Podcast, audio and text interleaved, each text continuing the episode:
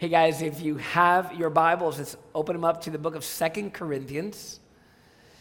Today we're going to be looking at this passage for us to consider what it means to live generous lives. Um, we have every reason to be generous because God has been generous to us. Amen? The Lord has sent his son, Jesus, to die for sinners like us. One day he emptied himself he was just like God. He was God himself, and yet he empties himself. He becomes poor, we find today in our passage, so that we would become rich, so that we would have an inheritance, so that we would have forgiveness of sins and eternity with God. So, so God has been, in ways that he's demonstrated, he's been extremely, incredibly, beyond this world, otherworldly generous with people who don't deserve his generosity in grace, in his grace and kindness, he has given us Christ. So, therefore, we as Christians who have received redemption, who have been forgiven of our sins, we have the call upon our lives and how we should respond is we ourselves are generous. Generous to understand that all that we have belongs to God. And how we are to leverage our lives as stewards of all that is His anyway.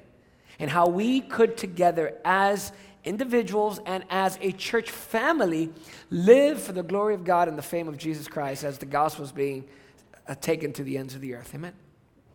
So I want us to look at a passage that we've seen in the past. I think it's one of those passages that really speak of, of what it means to live generously when, when we think about our giving, when we think about all that the Lord has given us to steward and how we can leverage that What's, what is it? How is it that we should respond to the grace of God when we speak about our resources and the things that the Lord has given us? So let me read 2 Corinthians chapter 8 verses 1 through 9 and then we'll go to the Lord in prayer. It says this. We want you to know, brothers, about the grace of God that has been given among the churches in Macedonia. For in a severe test of affliction, their abundance of joy and their extreme poverty have overflowed in a wealth of generosity on their part. For they gave according to their means, and I can testify, and beyond their means, of their own free will, begging us earnestly for the favor of taking part in the relief of the saints. And this, not as we expected, but they gave themselves first to the Lord, and then by the will of God to us.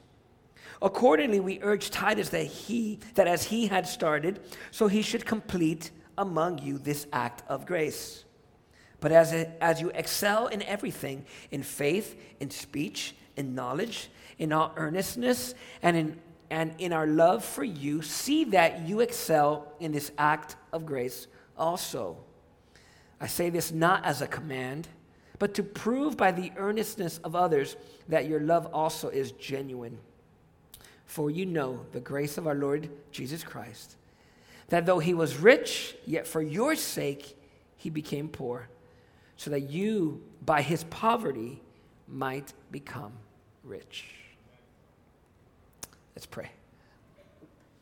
Father, now that your word has been read, I pray that you would focus our hearts, our minds, so that the truths that are found within,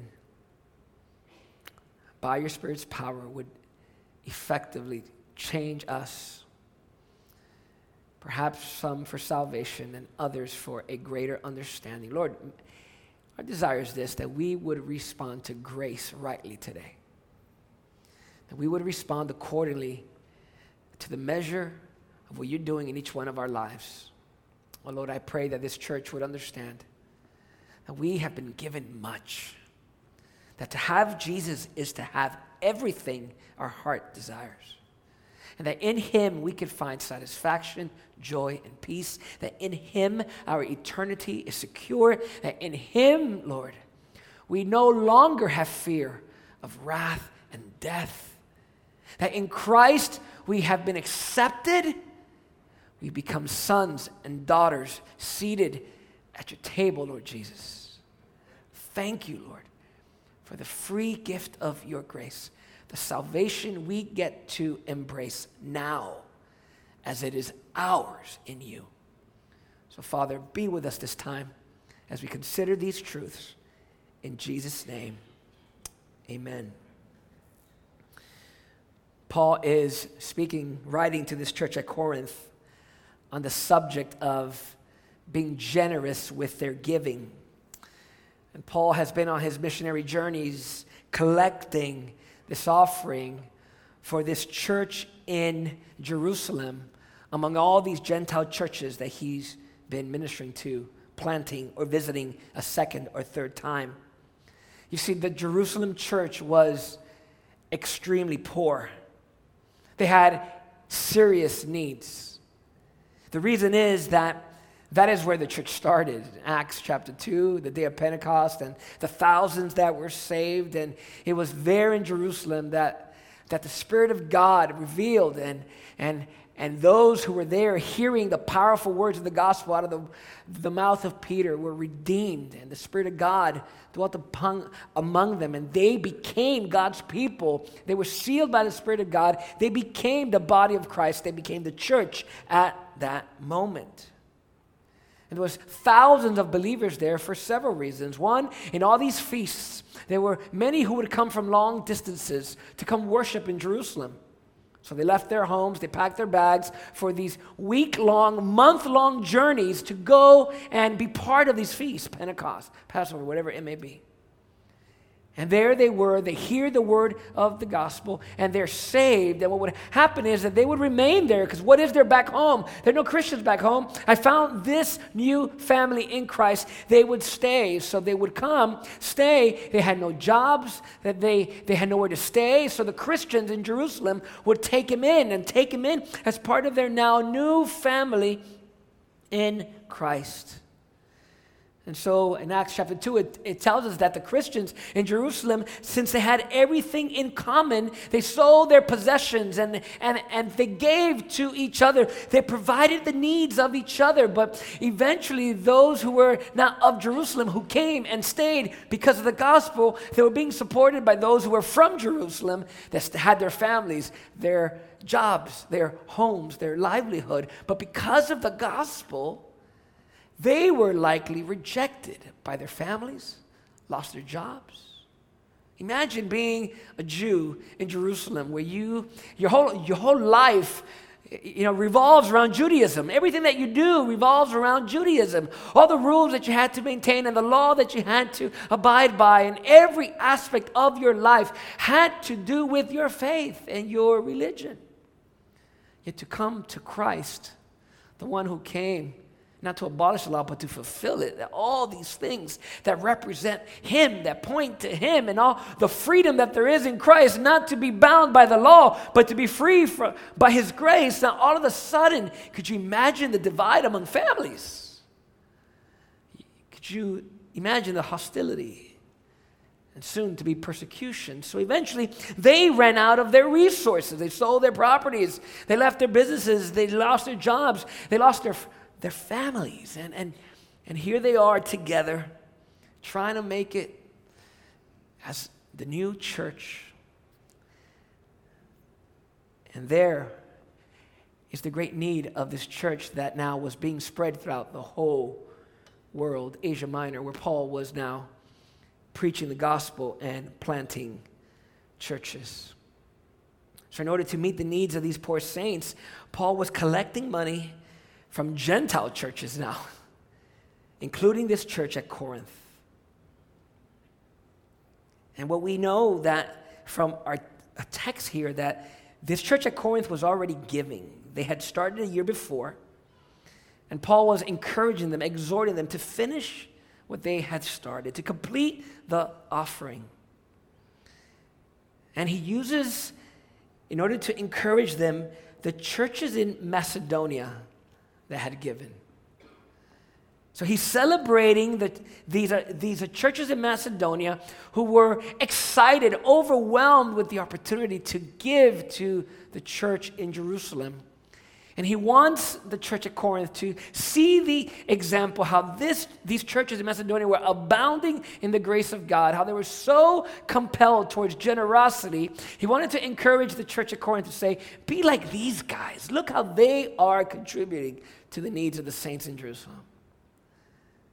And by default and by extension, there's a, there's a charge to us that we, the church, 2,000 some years later, that we would be a people who are about the mission of God, the, the, the fulfillment of the Great Commission as we go into the world, as we see opportunities before us, as we see the needs to take the gospel to every part of this world, that we too would be a people, a church.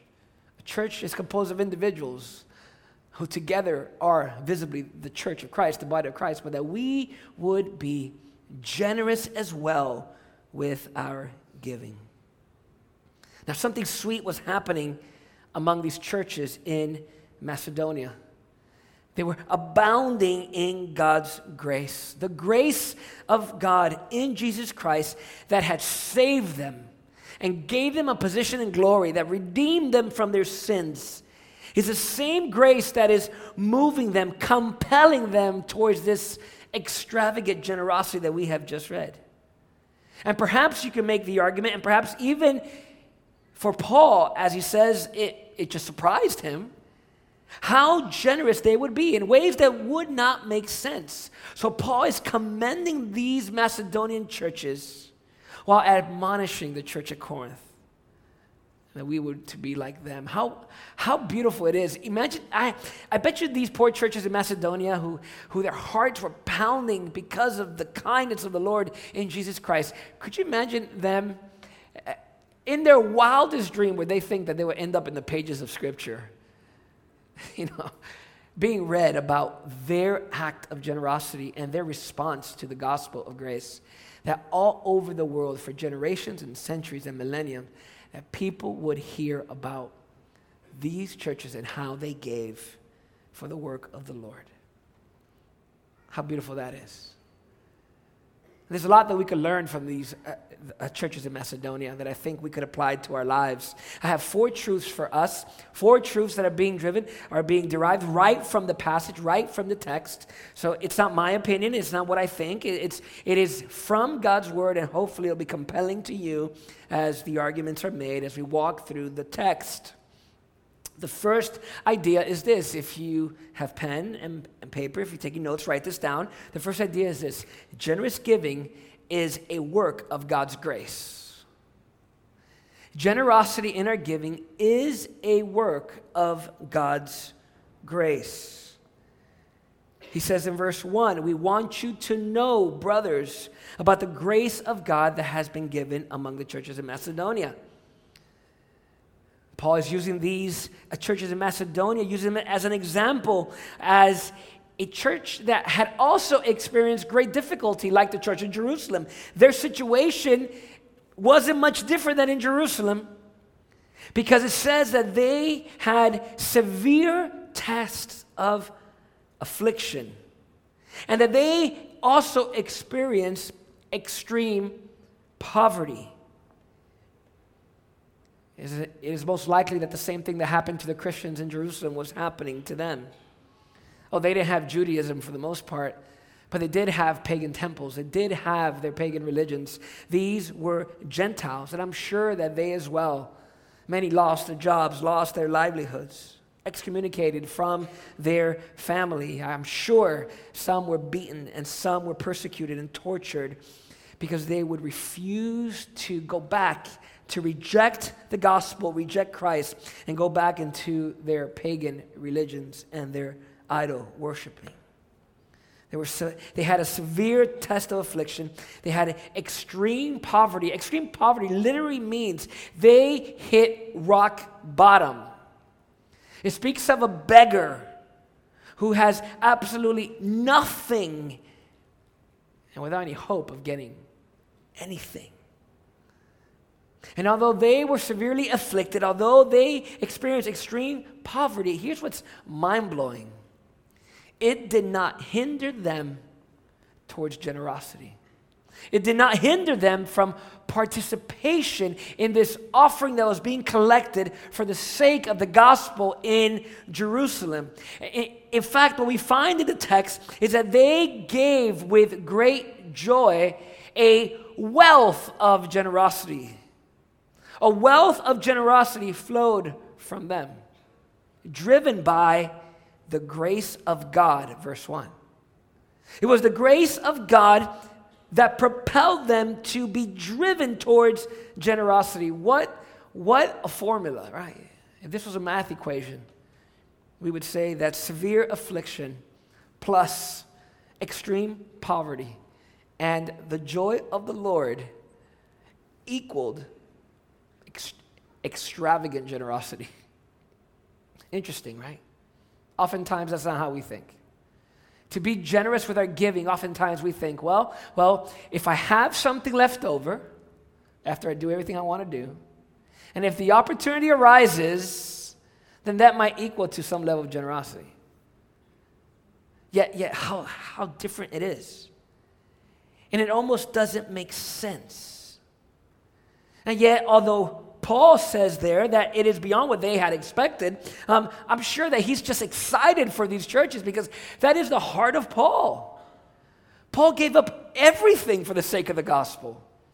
Paul understood the day that he was redeemed, the day that he was saved. He counted all things as loss for the sake of knowing Christ. So everything in his life, everything was leveraged for the sake and for the cause and the fame of Jesus Christ. Paul says in 2 Corinthians 6, verses 2 through 10, as he's speaking to the, this same church, he says, Behold, now is the favorable time. Behold, now is the day of salvation. We put no obstacle in anyone's way so that no fault may be found with our ministry. But as servants of God, we commend ourselves in every way by great endurance in afflictions, in hardships, in calamities, beatings, imprisonments, riots, labors, sleepless nights, hunger, by purity, knowledge, patience, kindness, the Holy Spirit, genuine love, by truthful speech, and the power of God, with the weapons of, of righteousness for the, for the right hand and for the left, through honor and dishonor, through slander we are treated as impostors and yet are true, as unknown yet well known, as dying and behold we live, as punished yet not killed, as sorrowful yet always rejoicing, as poor yet making many rich, as having nothing yet possessing everything. Oh, Paul's heart was he understood that if he had the gospel of Jesus Christ, if he had the grace of God, his life, one as one who's been redeemed, who is an heir of all that God has to offer in Jesus Christ, then he understood that then everything I have exists for the glory of God and the advancement of the gospel. Whether it be his resources, his, his money, his gifts, his talents, his opportunities, his very intelligence, his, his uh, social status, all of it was to be leveraged for the sake of the gospel. And, folks, here's the point this is what grace achieves. A, a person who, or a people, the churches in Macedonia, that in spite their afflictions, in spite their poverty, having received and embraced the grace of God and the reality of the amazing truth, has caused them to understand and experience a sense of completeness and satisfaction that in turn, outflowing from their hearts, was not only an experience, an emotion, a conviction that they should and could be generous. They made no excuses. They could have. They could have had all types of excuses. You, you know what? I can't be generous because gas is getting very expensive. I can't, I can't be generous like that because I'm really funding my 401k. No, because I mean, I might look well off, but I'm really not. I'm just up, up to my ears in debt. And, and obviously, we have to be good stewards of all that the Lord has given us. No one is saying abandon your, your business and give it all away for the sake of the gospel and be a bad steward over there. No, everything you do, everything you do, everything you have is to be managed properly for the one who is our boss, the Lord Jesus. But the question becomes how do those areas of your life, all those areas that you have the opportunity and the gift to manage as a steward, how are you leveraging all those primarily for the sake of the gospel? Here's the point this, these churches made no excuses.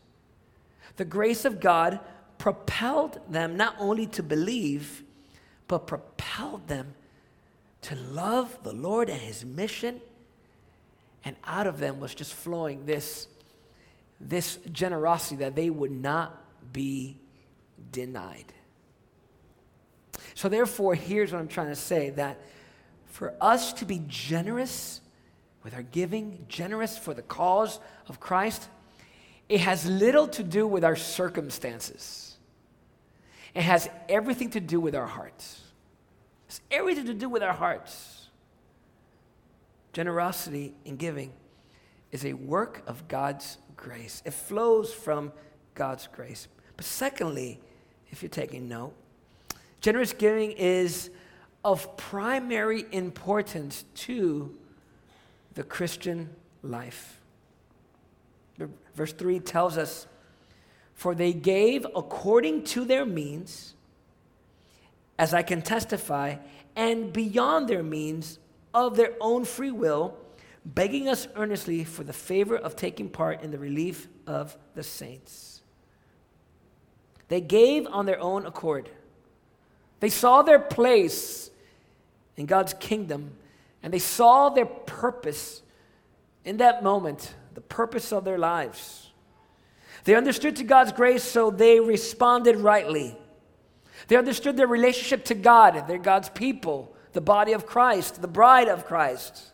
They understood their calling to go therefore and make disciples of all the nations, the, the mandate of Christ. They understood their priorities in life to live for the gospel, not for themselves. And they understood the value.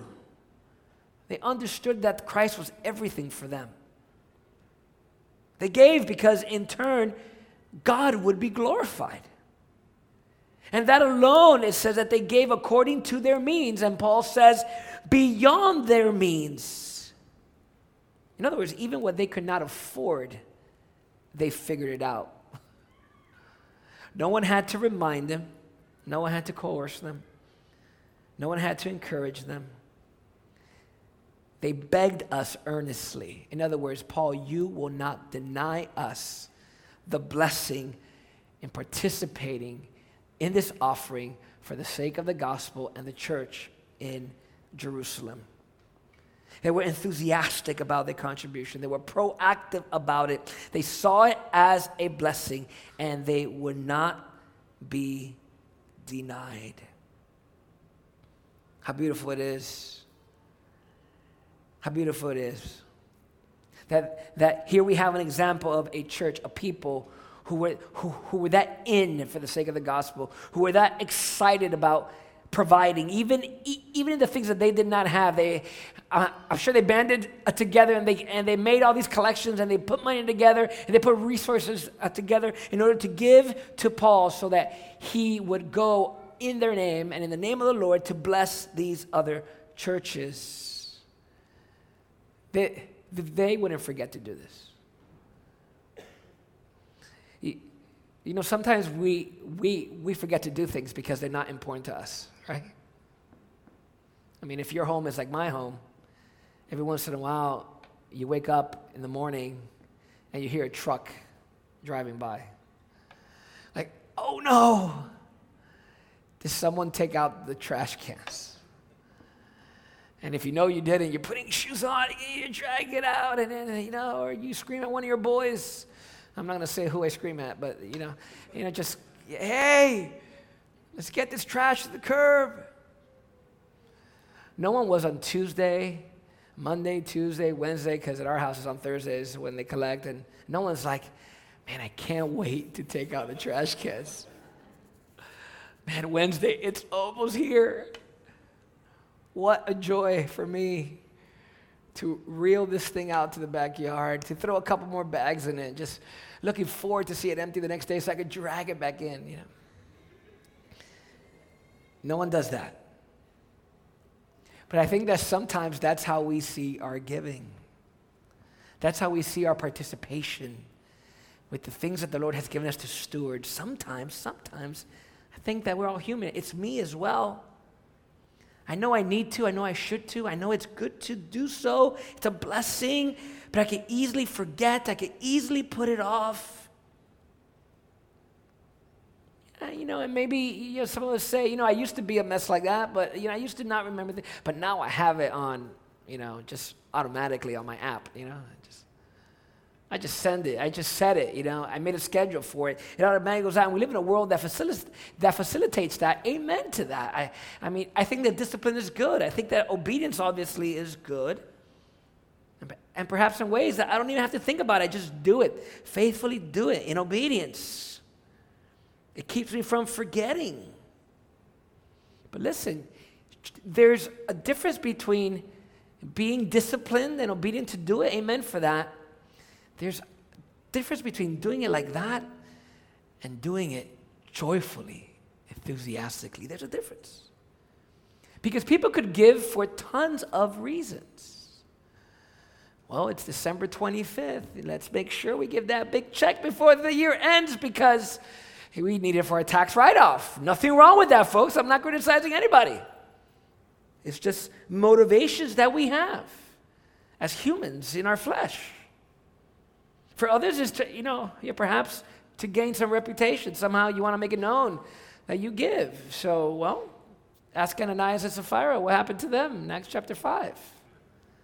They died because of their arrogance. Some people give because they have this distorted perspective of why we should give, and they think because now I could treat God as this genie in a bottle, and if I give, God needs to respond to me. And now, you know, health and wealth and prosperity. Now, now, God, look at my sacrifice. Now you need to, you promise that you're going to, in this life, in my pocket. I want the house, I want the car, I want the boat, I want the vacation, I want the name, I want the prestige. Now you owe me, God. And some people give with that kind of motivation to the point that so much confusion that when you give and things don't go your way, you're asking God, where have you been? Reject God and walk away from the faith because you shipwreck your faith because, because God failed you. Some people, as we said, just give out of sheer discipline because I grew up in the church and I was in Sunday school, and, and my mother gave me a quarter every single Sunday. And every single Sunday in Sunday school, there was a moment where I could drop a quarter in, and, and this is just what I do. I feel like I'm doing something wrong if I don't do it, so I do it. My point is, there's so many ways in which we could be givers. It's possible to give out of a regular routine, to give as you have planned it, to give as you have scheduled it. Another thing is to give enthusiastically in response to grace. To give because you will not be denied to give because you see your place in God's redemptive work, because you see, you've tasted and seen the sweetness of what the gospel has afforded to you and the truth that you know that God is in the business of redeeming a people for himself. And there's lost people out there that need to hear the gospel and be redeemed and be brought into the fold of God. That that very thing, that very salvation that has rescued you, God is out to rescue others. And you understand God doesn't need your money, God doesn't need your help. It's just your privilege, it's just your blessing to do so. Because it's born in you as one who's been born again. You feel most alive. We Christians are most alive when we get away from all the clutter of our lives, all the layers that fog up our minds and our hearts and all the distractions in our lives. We're at the very essence of who we are. If you strip all those things away, and one day the flesh will be stripped away completely, we will, be, we will see Him as He is, and we will find ourselves in eternal bliss forever, being joyful in the presence of our Savior. We would desire nothing else because we have everything. But so often our flesh is weak and, and we're distracted by the things of this world. Yet it's true that that salvation that is to be seen in glory, it is already ours in this life. You see the difference? we don't live as a people who are just going to see fully what this glorious salvation has will be as the Lord Jesus has gone to prepare a place for us. We live as people who stand on a truth that uh, Jesus Christ has died for sinners like us. He's purchased our debt. He's freed us from the bondage of sin and hell. And we can live right now knowing that all those promises are ours in Him. Do you see how all of a sudden the things in this world are not as appealing, not as desirable? You've heard me say this and other people say, you've never seen a hearse in a funeral procession with a U-Haul trailer behind it with all the junk that they acquired. Job said, you know, naked I was born and naked I'll die. And yet, everything that we could fit in that trailer, and all the things that, that the Lord can't give us with, to whatever measure, to whatever degree, it's just for us to be stewards and enthusiastically say, How can I leverage this? How can I show generosity in giving back to God in order to see the gospel, the flag of the gospel, the banner of the gospel, the person of Jesus Christ known in my city and in my world? We should, just like we, we, we get excited about worshiping God, but we get excited about gathering, as we get excited about singing, or hearing God's word, or just waking up on Sunday morning, this is the day of the Lord, I think we need to be excited about giving too, our offerings. These Christians, they gave voluntarily, spontaneously. They weren't under any type of duress, any type of pressure. No one was telling them, if you don't give, you will be disobedient. There is no kind of list that they, that, that they, need, that they needed to maintain. They weren't uh, uh, uh, trying to win the favor of God and the favor of their leaders. It was just sheer grace. They gave because they wanted to give, because they had known the grace of God in Jesus Christ. It became something of primary importance to them. Because you see, we need to remember that it's the grace of God that frees us from sin. And to be freed from sin, in many ways, means to be freed from ourselves. Not just from the devil, the bondage of sin, our corrupt nature. We've been freed from us. We're no longer a slave to sin. We could be, as Paul says, a slave to Christ. Which means that if we are freed from ourselves, then we're free. Just as the grace of God will open our hearts, the grace of God also opens our hands. When we're freed from ourselves, we're freed from being enslaved to things of this world. We're now compelled to have a passion, to have goals, desires, longings that are now falling in step with God's desires. His kingdom, not ours. So, my question to us this morning, the, the charge to us is, is do we give enthusiastically? Do we rejoice when we give? Is giving something of primary importance? Because it's always been part of God's people. God's people have always been givers of their time, of their talent, but yes, their possessions and their treasure. You want to measure a person's maturity? Don't just measure the time they put in, the talent they might have, the gifts from the Lord. Also, look at their generosity with the things that the Lord has given them in their resources. God's people have always been givers.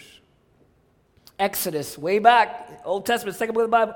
Um, Exodus 35, 5 and 6 Take from among you a contribution to the Lord. Whoever is of generous heart, Moses says, let him bring the Lord's contribution gold, silver, and bronze, blue and purple and scarlet yarn, and fine twined linen, goat's hair.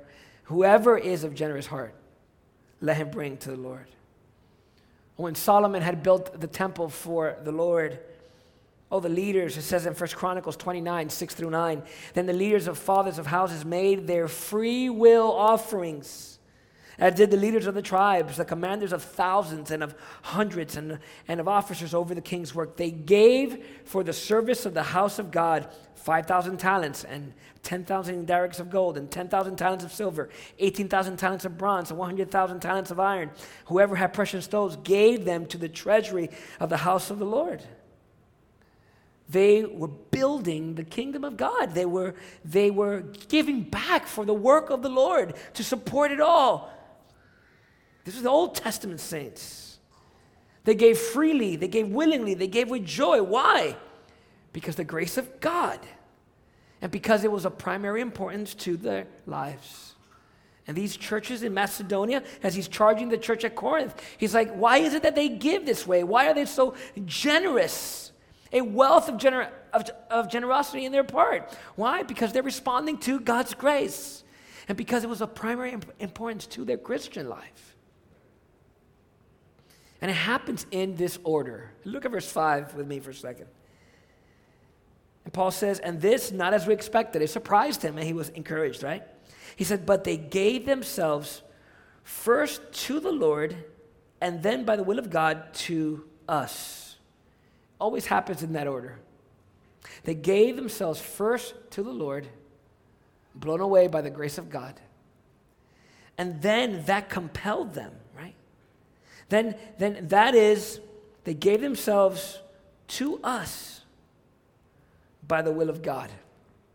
The purposes of God, of God rescuing and saving them. Now, God is now using them, their faith, to believe the gospel, to be amazed at the gospel, and then now they would respond to grace with this wealth of generosity. And Paul is, is exhorting this church at Corinth you know, speak about all the things that they do well and, and maybe exhort us in this same way. When you look at verse 7, as he's urging Titus in verse 6, who had started this offering, that they should complete this act of grace, he tells the church at Corinth, yeah, as you as you excel in everything, all the things that you do as a church, right? As you excel in faith, stir each other up in worship, we come to church on Sunday morning and we sing songs. We're excited to do that. We're excited to have a time of fellowship. We're excited to be part of a, of a discipleship, you know, class before this service. We're, we're all in for Sunday. You know, as you excel in faith, as you excel, he says, in speech, you live to, you know, you know, to share the gospel with others, to teach, to encourage others. We're here for the ministry of the word, to love one another with God's word. As we excel in that, as we excel also in knowledge, oh, the love for God's word, the love of theology, the love of wanting to discover the deep truths of the Bible, we, we desire all those things. Even here at Providence Road, all these things faith, speech, and knowledge. We love and we want to excel in these things. It says, even in, in all earnestness and in our love for you and in the love that we may have for each other, for in all the things that we do, he says, excel in this act also. Don't leave this area behind. In other words, it's as important as anything else that you do. Oftentimes, responding to the gospel is, man, I just respond with singing. And depending on what church you go to, you respond, ah, you're going crazy, you know, I just, just I wish we had a few more crazy people in this church, yeah? I, I wouldn't mind. Respond to gospel, you know, you know what? I'm gonna give my life every day at the church, you know, every six hours, eh, you know, because that's what we do. Saturday morning, you know, we have a prayer thing, you know, we got, you know, respond, respond, respond, respond. But for some reason, on Sunday we talk about money, we talk about giving back, and it's like, oh, um, I have an appointment. I have a doctor's appointment today. I just I can't make it to that meeting, you know. And yet I know that the Lord, by His grace, in this church, there's a wealth of generosity. Folks, I am not knocking on anyone or anybody or hear me. This church exists because people in this church collectively this church is not composed of two or three sugar daddies, trust me. This church is composed of 200 plus people that are sacrificing themselves, responding to grace in their generosity when it speaks of their giving. But here's what I want to say we're never satisfied. Because there's always room for me to respond to God's grace all the more. God's grace, man, we could never outgive God and we could never repay God and we can never, you know, all we could do is offer our lives to God. And by God's grace, as we, as we do this church thing, as, as we are, I consider ourselves to be a healthy church where the gospel is being proclaimed and where, and where community is happening and we're seeing people you know, saved and God doing beautiful things. People are growing, marriages are being restored, children are being raised up in the ways of the Lord. I want us to excel in all those things. But Paul says, excel in this act also. May we be known as. Look, may our legacy be, yes, the gospel of Jesus Christ, Christ at the center of it all, God's word. But part of that conversation of the legacy of Providence Road, that it would be they were not in it for themselves. That they existed to give it away for the fame of Christ and to make Christ known. That, that requires for all of us to be in, right? Generosity in giving is a work of God's grace. It's not manufactured. It's not just by responding to a command that people give, that you have to do these things. A response to God's grace. It's of primary importance to the Christian life. But thirdly, I would say, generosity in giving magnifies love, specifically the love and the work of Christ. If you look at verses 8 and 9 with me, you see, this is not a command. He's, he's there saying, I'm not, you know, I'm not just basing this out of, a, you know, a command that I'm ordering you to do this because I don't even find it in scriptures. But, but he wants them to prove by the earnestness of others that your love also is genuine, that this is the proper response to God's word and the truth of the gospel. Paul is more interested in their, that the generosity be rooted not in a command, but rooted in love. As I said earlier, Judaism said everything's a rule, everything's a law, everything's a requirement, but not grace. Grace is we respond in obedience, yes. But we respond to what we have already received. We don't work our way to heaven. We don't keep the laws to be you know, pleasing to God. Jesus, in our place, lived a perfect life. He didn't come to abolish the law because the demands are still there, but He came to fulfill the law that we could not. And by faith and trust in Him and His finished work alone, by faith in Him, we've been accepted. We've been adopted into the family. We're seated at the table. We have the last name. We have a future in glory. We have access to God the Father through Jesus Christ, who is our righteousness.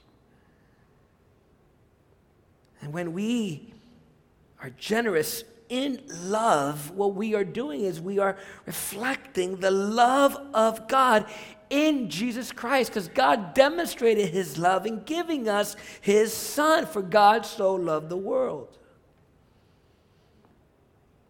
A people who respond to God's grace by giving themselves to God have no problems being generous in giving. And if we give ourselves to God, and giving back to God will always re- result in giving our lives for others. For the cause of Christ, the fame of Christ, and the benefit and the blessing of others. See how that works? Jesus Christ gave himself for us. Why should we not give ourselves to him and to others? The giving of the Macedonians was grace driven, Christ centered, and it was Christ like. Their motivation was love rooted in Him. And Paul uses Jesus as an example. We don't always use Jesus as an example. We believe in Jesus, we follow Jesus, but his example is, is in so many ways unattainable. But that because He is perfect. He's never sinned. He's perfect righteousness. Thank God it's not just follow me and be like me in order to be have favor with God. No, it's believe in me that I've done these things for you, but now in response, live like me in my power, in my spirit. So Jesus, who has given us his spirit, who's transforming us into the image of Himself, who's taking us from glory to glory. As we walk with God, as we are amazed at God's grace, as we mature in the faith, you know what's happening? We are aligning ourselves, we're becoming more like Christ. And so Paul is thinking in his mind look, here is the reason why we should be generous. Here, here are the reasons why we, we should be holding on to all earthly treasure and, and to be in it for ourselves. He says in verse 9, For you know the grace of our Lord Jesus Christ that though he was rich, yet for your sake he became poor, so that you might by his poverty might become rich. Oh, Jesus, the ultimate truth of this, embodying this truth. How was Jesus rich? Well, he was rich in his person because Jesus was God himself. He is the eternal God. He is rich in all his possessions because everything that is is his. Everything you have that think that you think is yours, guess what? That you know, I'm to burst your bubble here for some. Everything you have is really his. Belongs to Jesus. All of creation, all, all of it was created by him and for him. He is the King of kings, he's the Lord of lords. He is rich in his person as a, as a second person of the Trinity, the triune God. He is rich in his power as well. Because he says there in verse 9, For you know the grace of the Lord Jesus Christ, that though he was rich, yet for your sake he became poor. The one who created the heavens and the earth has all, all power because he himself is God himself. But yet, yet, in spite of all these realities about his person, he became poor. In other words, he was incarnated. He became one of us. He became a human being. He became flesh, sinless, but he became one of us. He took on human flesh. He left his throne to become not the King of Kings and the Lord of Lords, although he is positionally, but he came in human form to be a suffering servant. You know, the churches of Macedonia had their extreme poverty and severe affliction. Jesus, all the more, suffered extreme poverty and severe affliction, afflictions when he went to the cross at Calvary. When he felt the abandonment of the Father, when he cried out, Father, where are you? And his redeemed in the churches of Macedonia identified with Christ in such a way that the love of Christ was magnified in their life and it compelled them towards living like Christ, giving up, dying for friends. No greater love than this, than one would die for their friends. Generosity and giving is a work of God's grace. It is of primary importance to the Christian life. It magnifies the love and the work of Christ. And lastly, fourthly, Generosity and giving reminds us that Christ is our greatest reward. Why did he do it? Verse 9. So that we might become rich. Without Christ, we're poor. So poor, as a matter of fact, we're bankrupt before God. When we are confronted with the gospel and we start to evaluate, okay, okay, how will God accept me? Oh God, I see your holiness, your righteousness. I see my sin. Now, now, oh, you I need to be forgiven of my sin. Okay, okay, let me take out my list of all the things I've done well and all the things I've done bad and and, and you know, maybe, hey, on, on the merits of how good I've been, maybe you could give me access to heaven. Or because I go to church or do certain things. No, no, no. The testimony of the Bible is that your best fell short. Your very best is like filthy rags. You come before the Lord if you're at the table with Him and you got to put everything on the line, everything on the table. Here's what I have to offer. You're like, oh goodness, I don't have anything. And yet Jesus steps in our place and he gives his own life. He says, You have nothing, I have everything. This beautiful transaction of being you know, justified in him, that he would take on our debt, our bankruptcy, take it to the cross, and in turn, by faith, that we would receive his glorious righteousness and be accepted in God. I mean, so what is what is what is it about being generous with our giving? What is the end game? What are we receiving? Folks, what we receive is Christ himself. That's the reward. That's the reward. Christ himself that we would enjoy all the benefits, the love of Christ, that what is now uh, something we can't see, somebody to whom we pray and trust in, one day for all eternity, we will see him face to face. We will see him as he is. We will be with him forever and ever. What is the hope of the Christian? The reward of the Christian is not the money in this life, it is not the pleasures of this life, it isn't even the streets of gold in heaven. It's Jesus. Jesus and him alone. So, those of us who are rooted in Him and covered in His righteousness, invited into the triune relationship with God, we can live believing that all the benefits of the gospel are ours now. And all of a sudden, when we believe that by His grace, then all the things that we have are not so life defining anymore. Because our identity is found in Christ. So, how could we not be givers? How can we not? How can we refuse to not be generous? Just like these churches in Macedonia, can we not follow their example? I pray that this could be said of us.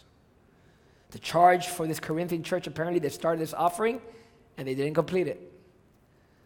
And Paul's like, hey guys, complete what you started and be like these churches over here that they responded to God's grace. They gave out of God's grace. They gave as something of primary importance to them. They gave because it magnified the love and the work of God, of Christ. They gave because ultimately it's all about Christ, our greatest reward, their greatest reward. So, how do we respond? How do we respond? Well, you know that at Providence Road, we've never passed a plane in front of everybody, of anybody. Nine years in this, almost, nine years, and we've never put a plate in front of anybody's face. Some people are blown away by that because they've never seen it. Well, it's just pretty normal around here. We have these offering boxes around our building, downstairs, upstairs. We have an app, website. People, we call people to respond to grace. And to the measure of grace, we do so. Now, now, in some uh, circles, you'll hear, hey, you know, it's easy to give. I mean, man, look, God just wants 10% of your income. You keep 90. What a deal. 90 is yours, 10% is God's. You know, the 10% principle, the tithe, is really an Old Testament principle. It's very difficult to make the argument in the New Testament. I dare say you cannot make the argument that 10% is the teaching of the New Testament. But yet, I know that we need to be good stewards of everything we have. You need to have a budget. You need to make decisions. You can't be reckless in the things that you do because all of it, again, all of it, everything you have, your business, your home, all of it is to be leveraged for the gospel. But listen, 90% isn't yours and 10% is God's. It is all God's. Everything is His. In the New Testament, in the New Covenant, we give in response to God's grace. And here's what you've heard me say a hundred times Old Testament saints with a blurred view of the gospel, they were saved by faith in that God would provide a Messiah. Somehow God would make things right. They trust in God, not in their works. That's how they were saved. And they gave upwards of 25, 26%. Obviously, they had layers upon layers in their offerings in Judaism, and, and you know, 10% tithe was there in the temple, ta- you know, taxes and all these things. I get it, but they gave enthusiastically. Many did. Those who were saints. I've always said that how we who are on this side of the cross, the Spirit of God that dwells in us, who see with clarity, more clarity, the truth of the cross of Christ and the mercy of God in Jesus Christ, the grace of God has redeemed us. We've been born again. And we're going to be like, you know, here's what I keep, here's what you have, God. But we should give in response to grace extravagantly, above and beyond. Always finding ways to give more.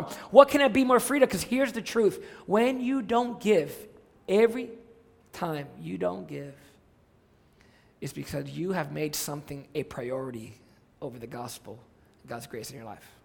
You know what? The problem that we have as Americans, we have idols everywhere. We have stuff to throw our money to all the time because we find a sense of pleasure in those things. And I pray that by God's grace, we will find the pleasures that we are looking for in Christ alone and respond rightly. Here's, here's what the New Testament teaches, and we're almost done here. 2 Corinthians 9 7. Here's how Paul would phrase it Each one must give as he has made up in his mind, not reluctantly or under compulsion, for God loves a cheerful giver. That's the reason why we don't put a plane in front of your face so that you're not tempted to say, somebody's watching, so I guess, you know. No. You give as you respond to grace. But Paul does say in, chapter 9, verse 6 whoever sows sparingly will reap sparingly, and whoever sows bountifully will also reap bountifully. You will see the beauty and you would taste the, the results of, of, of, of, uh, of the gospel going forward and the delight of the gospel in our lives when we give. In other words, if you give a lot, you receive a lot. And it's not necessarily money, it's eternal reward and glory. Acts chapter 20, verse 35 says, It is, it is more blessed to give than to receive, right? So, how do we respond? We'll end with these three ideas. I'm not going to expound on them, I'm just going to give them to you. Three ideas on how you and I can be generous with our giving in our context. This is where God has placed us. Members of Providence Road, this is where the Lord has placed you. We're to be generous in this place together because we're the church. The call to the church at Corinth, using the example of the Macedonians, is for us now. Here's what we need to do. Number one, give your life to the mission of God in this church. In this church. God has placed you here to be part of His mission here. I know that sometimes you might not like your church. Oh, I wish we did this, I wish we did that, I wish we did that. Guess what? Your family is still your family. And pray that that the Lord would lead your leaders and lead your pastors and, and that we would head in the right direction. And we believe that the Lord is leading the way. He is by His grace. Give your life to the mission of God in this church. Secondly, understand the mission of your church. Know where we're going and what we're doing. Give so that the gospel will continue to go forth in this place starting at home. You know that we have this general fund and we are planting churches. We have a church planting fund and a missions fund, a benevolence fund. We're helping people as they survive that have needs and we're helping missionaries around. We are helping church plants, five, six church plants. We help financially two churches we've planted. You know, we want to plant more. Know and understand the mission of the church, how we want to be a family that truly understands what it means to be the family of God. And so that you know, most of you know, June is the last month for the private school that's been renting this property for 50 years. Uh, you know what's going to happen in July? We have 13,000 square feet to play with. It's going to be weird for us. Like, we, like we're going to start our services, and half of you guys are in that building checking it out. Like, we, we, I mean, we'll probably have to put a speaker over there. Service is starting, service is starting. So everybody's checking it out. And you know what we desire for this, this place that the Lord has given to us? that for generation after generation, the gospel will be proclaimed here in a visible way. And that people will be raised and sent out and trained, and that we would be an imperfect family made perfect in Christ. We're going to have to start a building fund of some kind. We got to raise support to make this, re- this remodel that some of you already know about. More on that to come. Understand Give your life to the mission of God in this church. Understand the mission of our church. And lastly, I said I would just throw him out there, but you know me. Believe that God's grace can cause extravagant generosity in all of us. Believe that God can do all this in us as He's already done. And let's rest and glorify and rejoice in our Savior as He does it. Amen.